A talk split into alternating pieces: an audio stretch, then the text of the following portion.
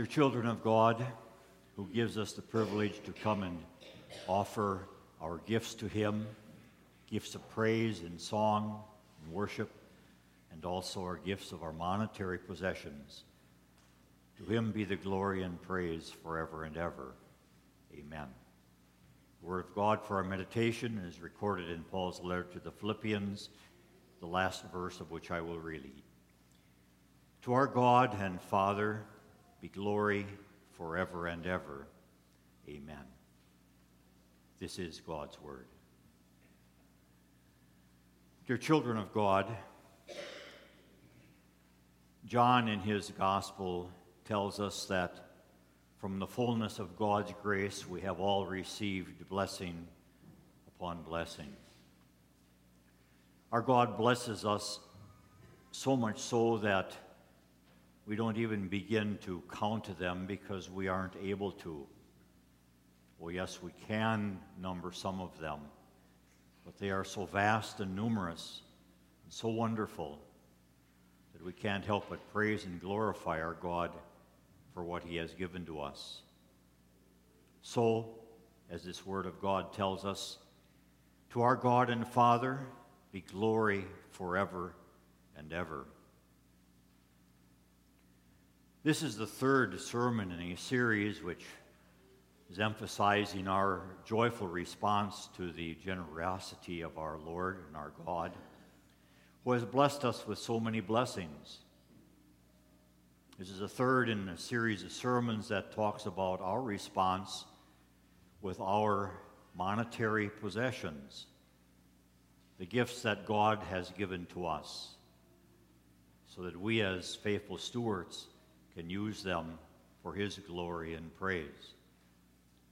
I know that there are times when a person will say, Well, all the church ever preaches about is money. That's all I hear about. Well, that's not really what these sermons are about. These sermons are about praising our Lord Jesus Christ and giving him glory and honor. That we, in joyful response, show him our thanks since he has been so kind and gracious to us. How do we respond? Well, how do we respond when we stop and think about the fact that Jesus gave his life for us? The most precious thing that anyone could ever imagine. Or, as we many times hear when we're talking about our servants who protect us, namely the police in our country, or those who protect us in one of the five branches of our military, we say they gave the ultimate sacrifice. That's what our Lord Jesus Christ has done for us so that we eventually could have eternal life through faith in Him. And how do we respond? To what extent do we respond to God's graciousness? Well, it's kind of old, easy for the people in the Old Testament to respond because God told them very specifically how much they were supposed to give to Him. Whether they did or not, that's another question. Because as we heard earlier from the reading in Malachi, they did not give the tithe. God said, I want you to give 10% of what I give to you. God commanded them to do that. Now I'm going to say that again. God commanded them to give 10% of what I give you. And I want to place the emphasis on God saying, What I give you. Ultimately, everything that we have, including our life, is what God gives to us. And He, in turn, is saying, out of thanksgiving, give some back. For the Old Testament people, it was easy. 10%, well, if I sell 10 head of livestock, I'll give one of that back to my Lord. If I get 100 bushels of grain from my crops, well, I'll give 10 of those bushels back to the Lord. But in the New Testament times, God didn't say, give 10%. He says, I want you to look into your hearts. I want you to examine your hearts, and as you examine your hearts, then respond. That makes it a little harder. And what do we find when we look into our hearts? Well, we're going to find a, certain degree of selfishness, certainly greed and covetousness. Our hearts aren't always overwhelming with joyful generosity in our offerings to the Lord. And yet, on the other hand, as we look into our hearts, we see, yes, I do want to respond to God's kindness and graciousness. I want to respond in a very wonderful way as a child of God. In fact, I want to give Him everything. Yet, our Lord doesn't expect us to give Him everything because, except our hearts, love the Lord your God with all of your heart. You see, He also wants us to take care of our families. He wants us to support our government through our taxes. And certainly there are the needy that also need our help. So, how do we respond? Well, as we look at this Word of God for our meditation, we're going to consider that thought of joyfully responding to God's graciousness to us. And we're going to see that in the first place, it's a blessing for the church when we do that. And secondly, there is a blessing for us also do.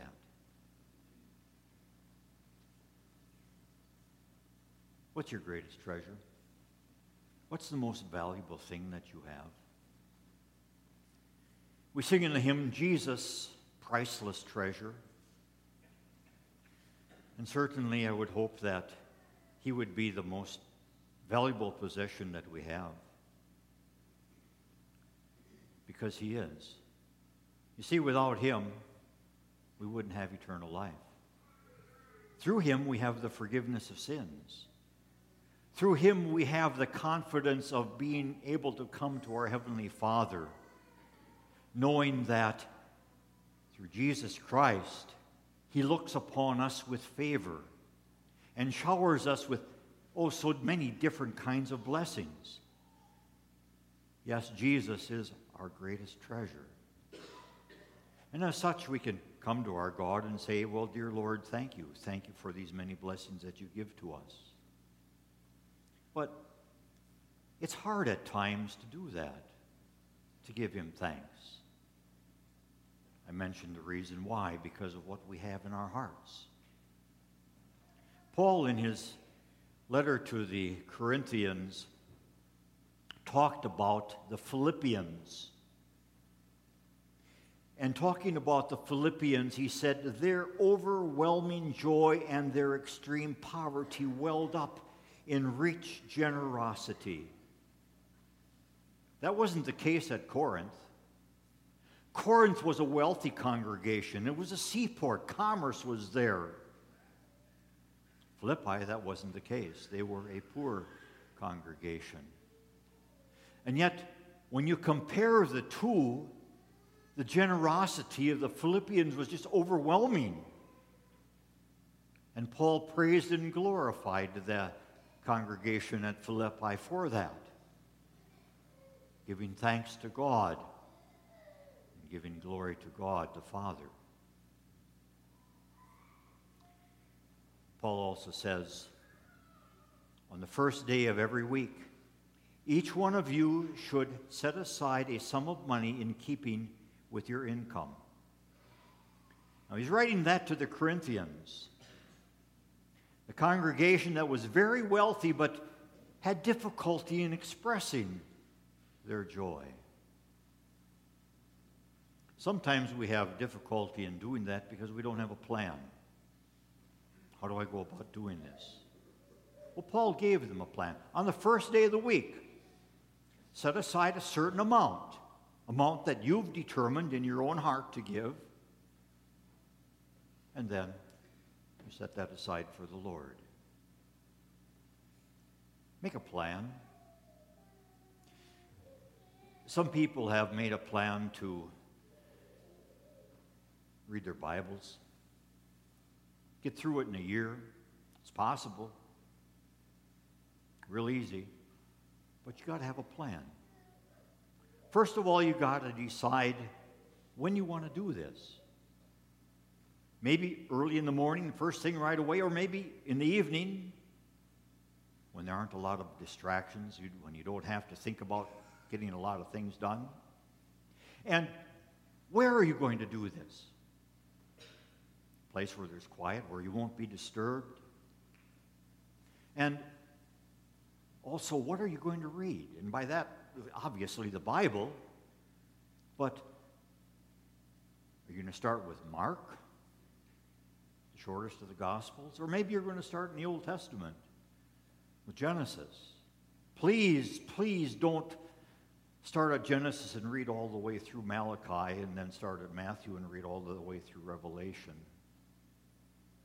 There's better ways of reading your Bible than in that manner. So, how are you going to do it? Make a plan. But the devil doesn't want you to enjoy God's love letters to you. He doesn't want you to have that pleasure, that satisfaction, that assurance that you're his child. And he's going to try to disrupt your reading of the Bible and throw all kinds of distractions into your life. And in a very similar way, the devil's going to want to try to rob you of the joy of bringing your offerings to the Lord the devil is going to try to make it so that it's a burden.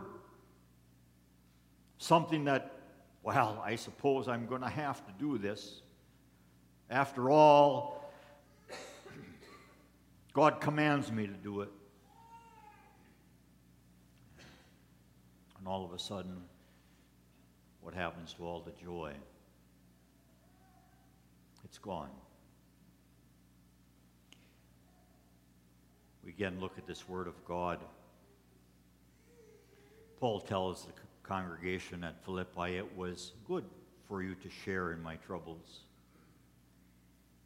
You Philippians know in the early days of your acquaintance with the gospel, when I set out from Macedonia, not one church shared with me in the manner of giving and receiving except you only.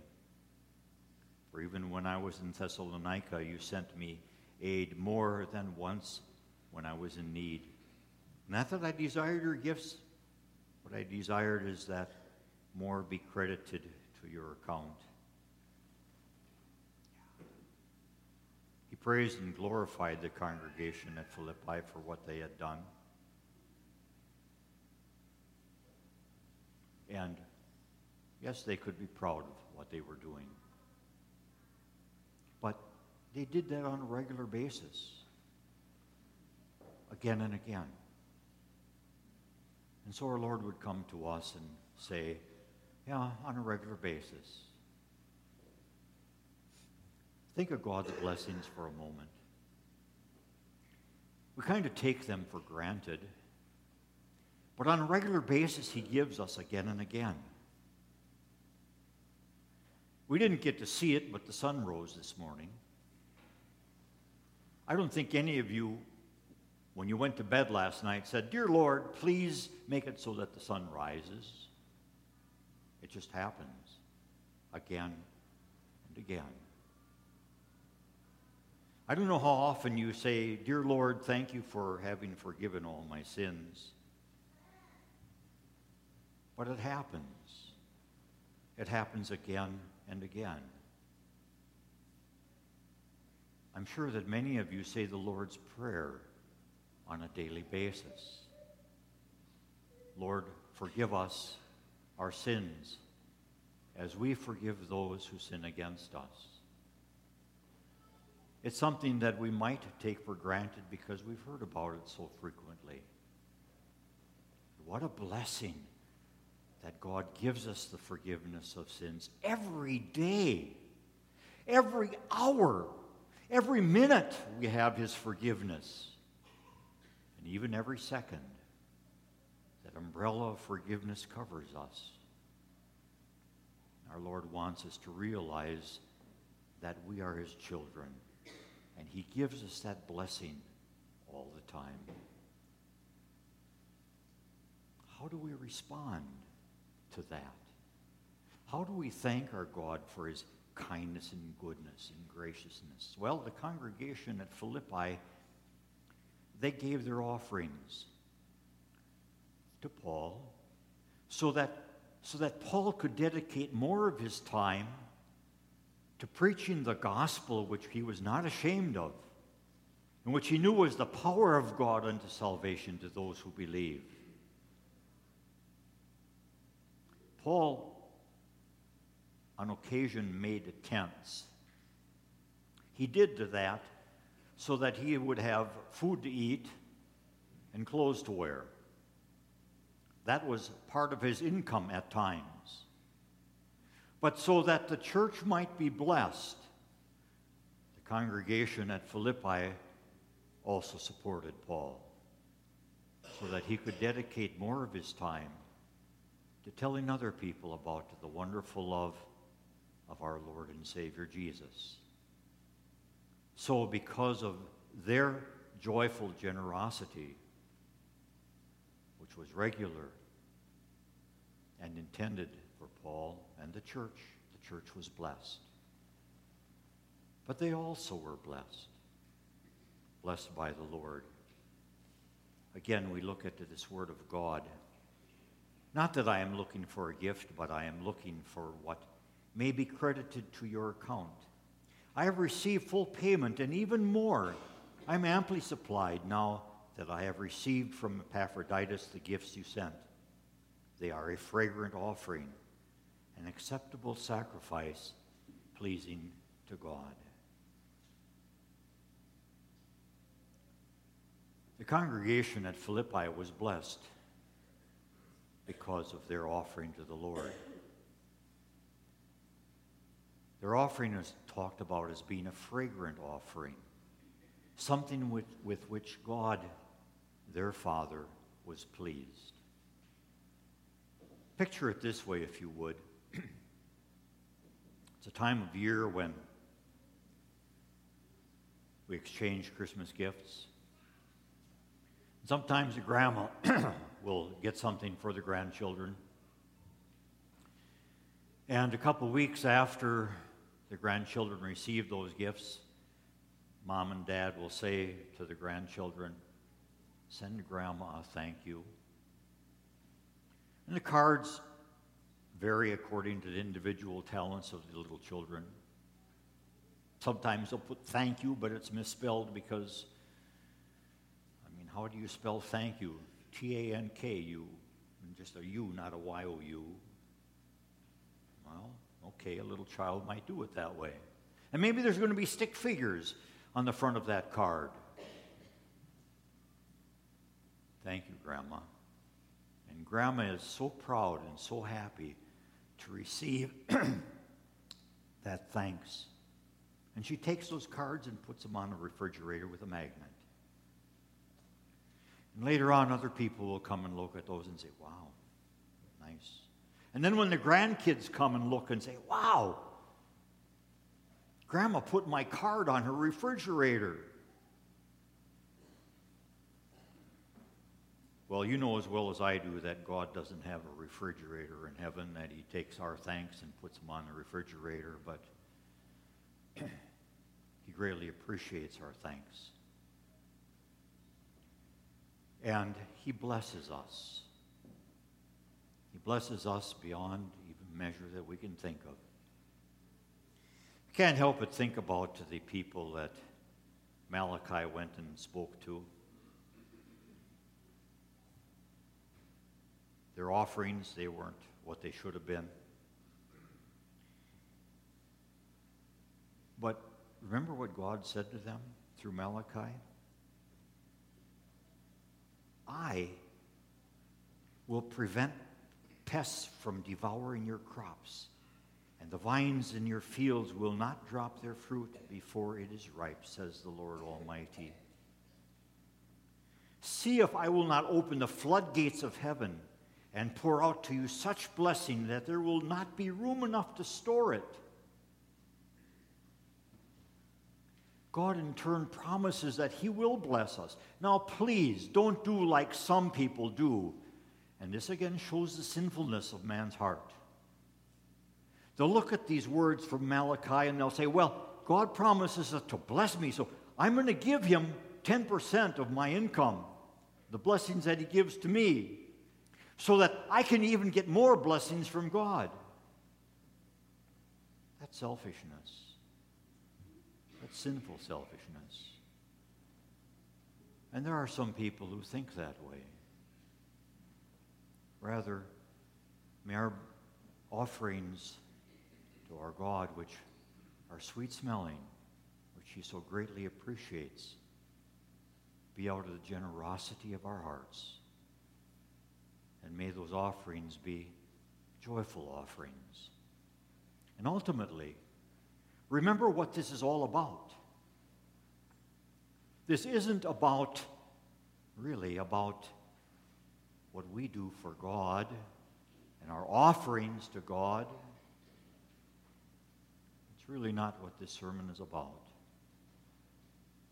Again, the last verse of our text.